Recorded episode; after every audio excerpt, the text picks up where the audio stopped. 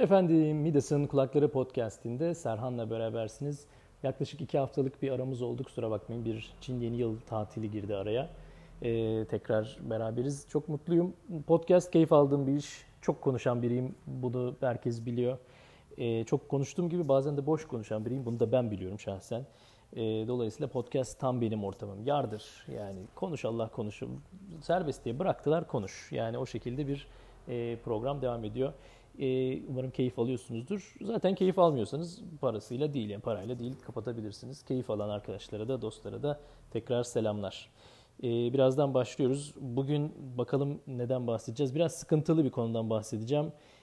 Hep böyle yurt dışı, yurt dışı, Çin kültürü, Çin, Çin, Çin diyor. diyor. Bu aslında pek öyle değil. Yani bu podcast'te tek konuşacağımız konu efendim Çin'de hayat nasıl meselesi değil. Bugün biraz daha farklı bir şeyden bahsedeceğiz. Birazdan başlıyoruz.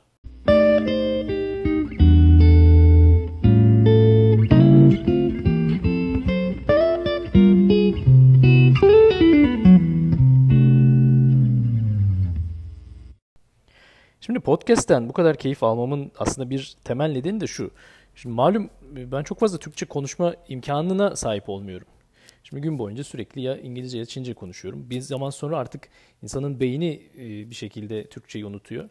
Şimdi o yüzden de böyle hani aynanın karşısında kendi kendime konuşmaktansa böyle en azından bir mikrofonun karşısında ve dostlarımı düşünerek, arkadaşlarımı düşünerek sanki onlarla konuşuyormuşum, onlarla bir şeyler paylaşıyormuşum gibi o hissi yaşayarak bir şey yapıyor olmak bana resmen terapi etkisi yaratıyor. Yani o nedenle aslında demin biraz onu söyledim. Yani ben burada herhangi bir mesaj kaygısı içeren bir iş yapmaya çalışmıyorum. Ya da ne bileyim böyle çok müthiş bir e, National Geographic belgeseli e, yapayım. İşte sizleri kültür kültür harmanlayayım, böyle yeni dünya kültürleri hakkında bir şey. Pek öyle değil. Elbette e, sonuçta bu kaçınılmaz bir şekilde e, olacak bir şey. Çünkü sonuçta iyi kötü bir şeyler yaşıyoruz, görüyoruz. E, bunları paylaşmaktan keyif alıyorum ve paylaşmaya da devam edeceğim ama yani dediğim gibi bu daha ziyade biraz kendi kendine konuşmak, kendi kendine konuşmak gibi bir şey. Yani kendi kendine bir terapi gibi bir şey. E, o nedenle de bugünkü konu aslında tam bu tanıma da uyuyor. Biraz onun için böyle bir ufak bir giriş yapmak istedim. Bugün biraz pişmanlıklarla ilgili bir şeyler söylemek istiyorum. Ee, nereden çıktı demeyin. Yani nereden durduk yerde şimdi. Hani bu ner, neredenini açıkçası ben de bilmiyorum. Yani şu an e, söylemem çok kolay değil. E, podcast'ı ben e, tek oturuşta birkaç bölüm kaydediyorum. Dolayısıyla hani kafamda belli bir plan var. Şunlardan bunlardan bahsedeceğim diye ama ya bugünkü bu bu haftanın e, konusu e, biraz açıkçası e, nasıl denir? İçimden geldi diyeyim ya da etrafımda gördüğüm bazı arkadaşlarımın, benden daha yaşça küçük genç kardeşlerimin başından geçen bazı şeyleri gördüğüm için aslında biraz e, kendimi zorunlu hissettiğim, yani ya bu konuda bir şeyler söylemek lazım diye düşündüğüm bir konu olduğu için. Şimdi pişmanlık tabii tatlı bir konu değil. Onun için e, yani tatsız bir konu dedim ama benim derdim e, tabii biraz daha pozitif bir mesaj vermek. Yani o anlamda dedim. Mesaj kaygısı yok dedim az önce ama yani mesaj kaygısı yok daha olmasa bile gene de bir e, en azından birilerine bir fayda sağlamak gibi bir amacımız var. E, herhangi bir e, şeyin olmasa bile, yani etkisi ya da faydası olmasa bile düşüncelerimizi paylaşmak gerekiyor. Şimdi neden pişmanlık ya da pişmanlık konusuyla ilgili neden e, söylemek istediğim, e, bu konuya bu kadar uzun uzun böyle bir giriş yapamadım bir türlü, dön Allah dön. Şimdi bunun temel nedeni şu. Şimdi bir bir kere şahsen ben, yani Serhan Demirci olarak e, pişmanlık çok fazla hayatımda yer verdiğim bir şey değil. Çünkü pişmanlık özde geçmişe dair bazı kopamama, geçmişle ilgili bazı bitmemiş meseleler, geçmişe dair bazı sıkıntıları hala canlı tutma olduğuna göre, öyle değil mi? Yani öyle. E, bu benim çok e, hayatta kabullendiğim ve benimsediğim bir e, tarz değil.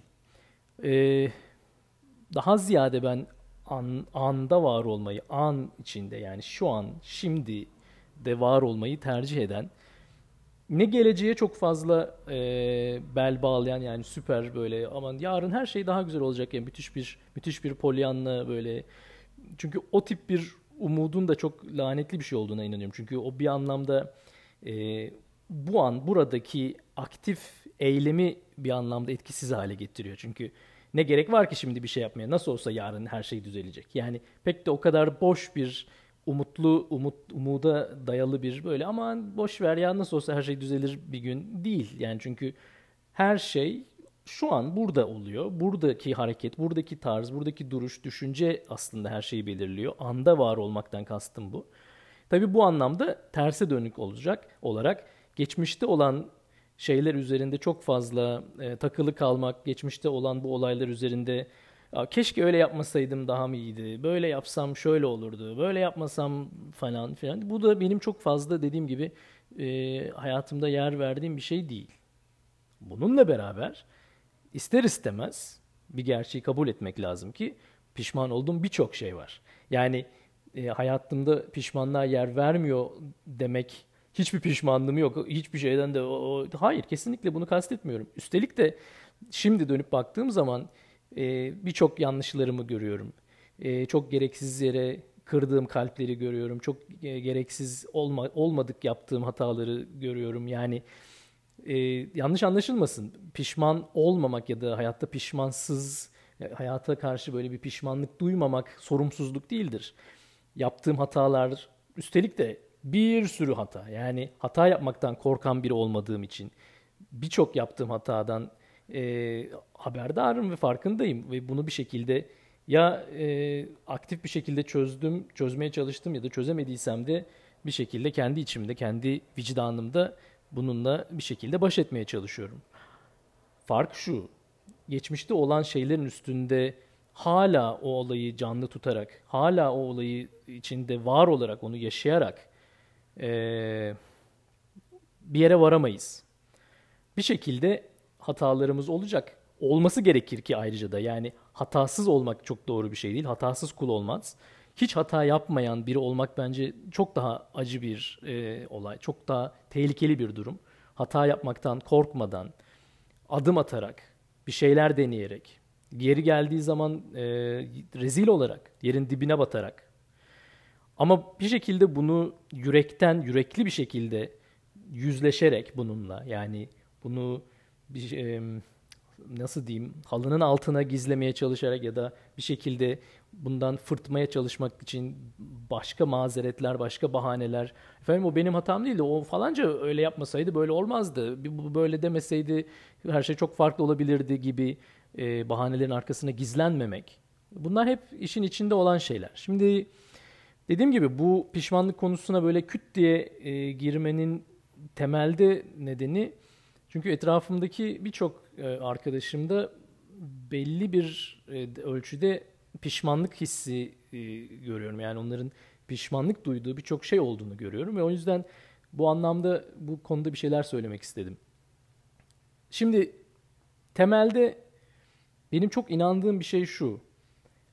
De, diyelim geçmişte bir hatamız oldu. Birine karşı bir yanlış yaptık. Ya da kendi başımıza, kendi içimizde bir karar aldık. Dedik ki ya böyle yapacağım. Ve sonuçta baktık, gördük ki çok doğru bir yönelme değilmiş. Şimdi bu gerçekten kötü bir şey mi? Bunu bir önce bir bakmak gerekiyor. Yani hata yapmak tabii ki e, ilk, ilk etapta insana nahoş gözüken, yani keşke hata olmasa, hiç hata yapmadan böyle mükemmel bir hayat yaşasak. Ama bu gerçekten doğru mu çok emin değilim. Çünkü hata yapmadan doğruyu nasıl anlayacağız? Yani bir şeyleri kırmadan, e, yani keşke kırmasak ama elde değil. Yani bir şeyleri kırmadan bir şeyin doğrusunu, düzgününü görmek de çok bazen mümkün olmuyor. Dahası bir şeyleri yanlış yaptığın zaman insan kendi aslında, kendi kendine fark ediyor ki ya aslında böyle yapılmasa daha farklı çözümler, daha farklı e, açılımlar mümkün. E, buradan şuna varmak istiyorum. Özde pişmanlık, bence iki tip pişmanlık var. İki tane, iki ayrı tarzı var pişmanlığın. Bir tanesi yaptığın şeyler için duyduğun pişmanlık. Hatalarından dolayı duyduğun pişmanlık. Bir tanesi de yapmadığın şeylerden dolayı duyduğun pişmanlık. eylemsizlikten dolayı, yani böyle yapabilirdim, keşke yapsaydım dediğin şeylerden duyduğun pişmanlık. İşte bu benim bugün özellikle altını çizmek istediğim konu bu. Çünkü bana öyle geliyor ki yapmadığın şeyler için duyduğun pişmanlık hayattaki en büyük acıdır.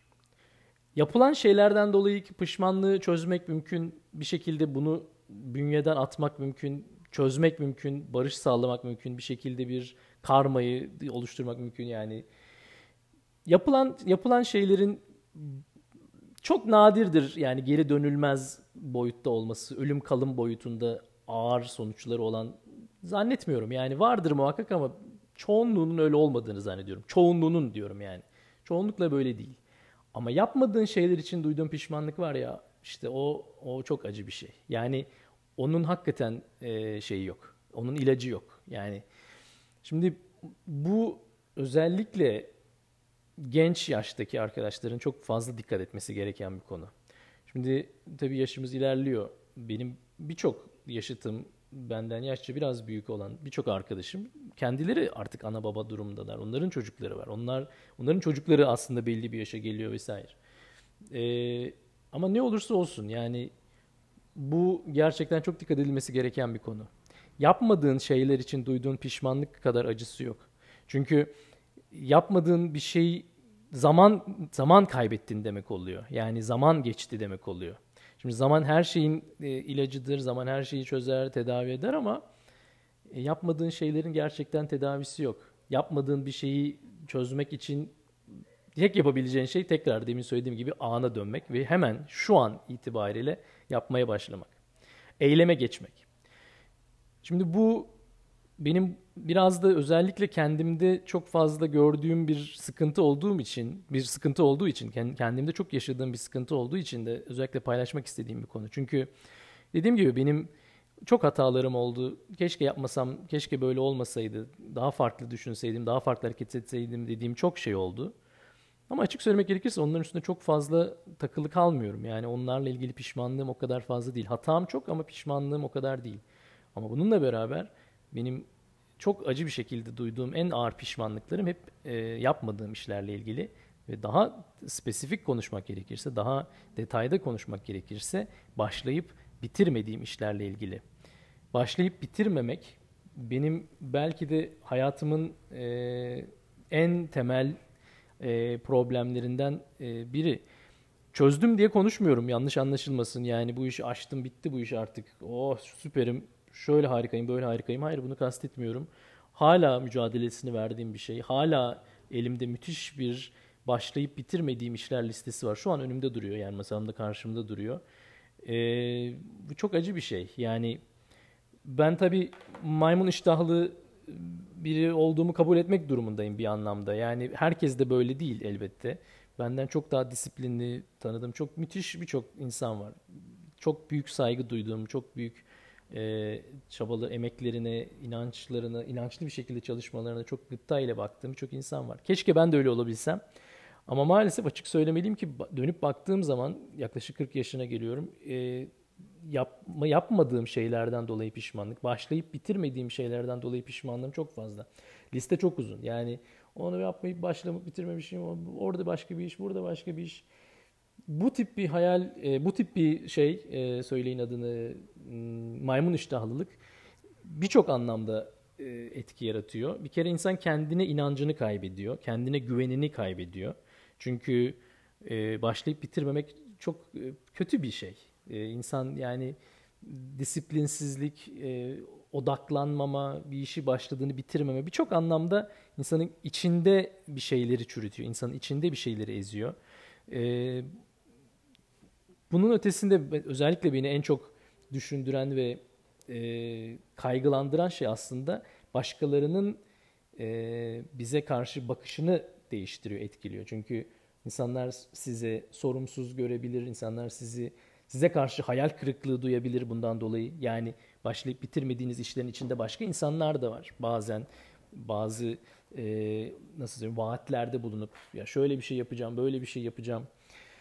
Yani açık söylemek gerekirse şu an bu yaptığım podcast işi bile beni bu anlamda biraz tedirgin ediyor. Yani e, bugün beşinci bölümü yapıyoruz. acaba elli bölüm yapabilecek miyim? Acaba beş yüz bölüm yapabilecek miyim? Yani yoksa bu da işte bilmem kaç bölüm sonra rafa kalkacak ve böyle unutulup başka işlere ben bulaştığım anda arka planda unutulacak bir iş mi haline gelecek diye gerçekten korkuyorum. Ee, bir anlamda aslında e, bu da benim kendi kendime bir terapim yani. E, şu anlamda söylemek istiyorum. Çünkü bu sonuçta çok açık bir şekilde yani kamuya açık bir şey. Kamuya açtığım bir şey. Yani insanlar bunu dinliyor. Arkadaşlarım, dostlarım bunu dinliyorlar. Şimdi dolayısıyla e, bu accountability yaratıyor. Yani başkalarına karşı sorumlu hale getiriyor beni. Şimdi bunu dinleyen birileri önümüzdeki hafta e, podcast bölümü yayınlanmadığı zaman lan e oğlum sen kendin demiyor muydun? İşte hani bırakmayacaktın, başladığın işi bitirecektin. E al ya nerede hani diyebilecek. Desin istiyorum zaten. Hani zaten ondan yapıyorum. Yani kendimi özellikle kasıtlı olarak bu cendereye sokuyorum. Çünkü bunu yapmazsam o zaman ikinci yeni bir pişmanlığım olacak. Yani yine başlayıp bitirmediğim başka bir şey olacak. Uzun konuştum. Tek solukta on on beş dakikadır konuşuyorum. Şimdi fark ettim. Ee, bunu lütfen düşünün arkadaşlar. Bu e, birkaç sorum olacak yani. Kendi kendinize sormanızı rica edeceğim birkaç soru olacak. Bir, hayatınızda pişmanlık var mı?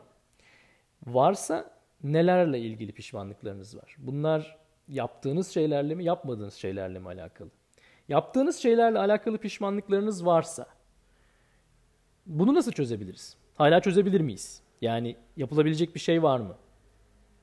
Eğer varsa bunu yapmaya cesaretiniz var mı? Yani yüzleşebilecek misiniz? Çünkü bu pişmanlığı yaşamak mı daha kolay? Yoksa bununla yüzleşerek pişman olduğunuz konuyu çözmek mi kolay? Bunu bir sorun kendinize. Bu bir. Bir diğer konu, eğer yapmadığınız şeylerle ilgili bir pişmanlığınız varsa aynı şekilde ne yapabiliriz? Başlayabilir miyiz tekrar? Kaldığınız yerden devam edebilir miyiz? Bunları lütfen sorun kendinize. Ben önümüzdeki programda başka bir konuda tekrar sizinle birlikte olacağım. Ama henüz bitmedi. Çünkü burada son bir konu, bir şey daha paylaşacağım gitmeden. Lütfen o yüzden ayrılmayın. Hepinize çok teşekkür ediyorum ve birazdan devam ediyoruz.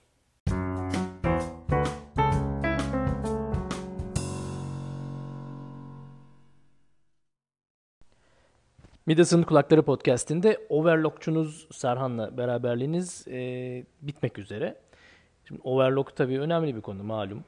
E, biliyorsunuz ben podcast'in her hafta farklı bir sorumluluk alanını kendime görev ediniyorum. İşte yapım, yönetim, sunuculuk, efendim işte podcast insanlar çay içecek değil mi? Çaycılık. E, yani yeri geliyor işte, halılar eskiyor bilmem ne yani. Overlock yapmak gerekiyor değil mi?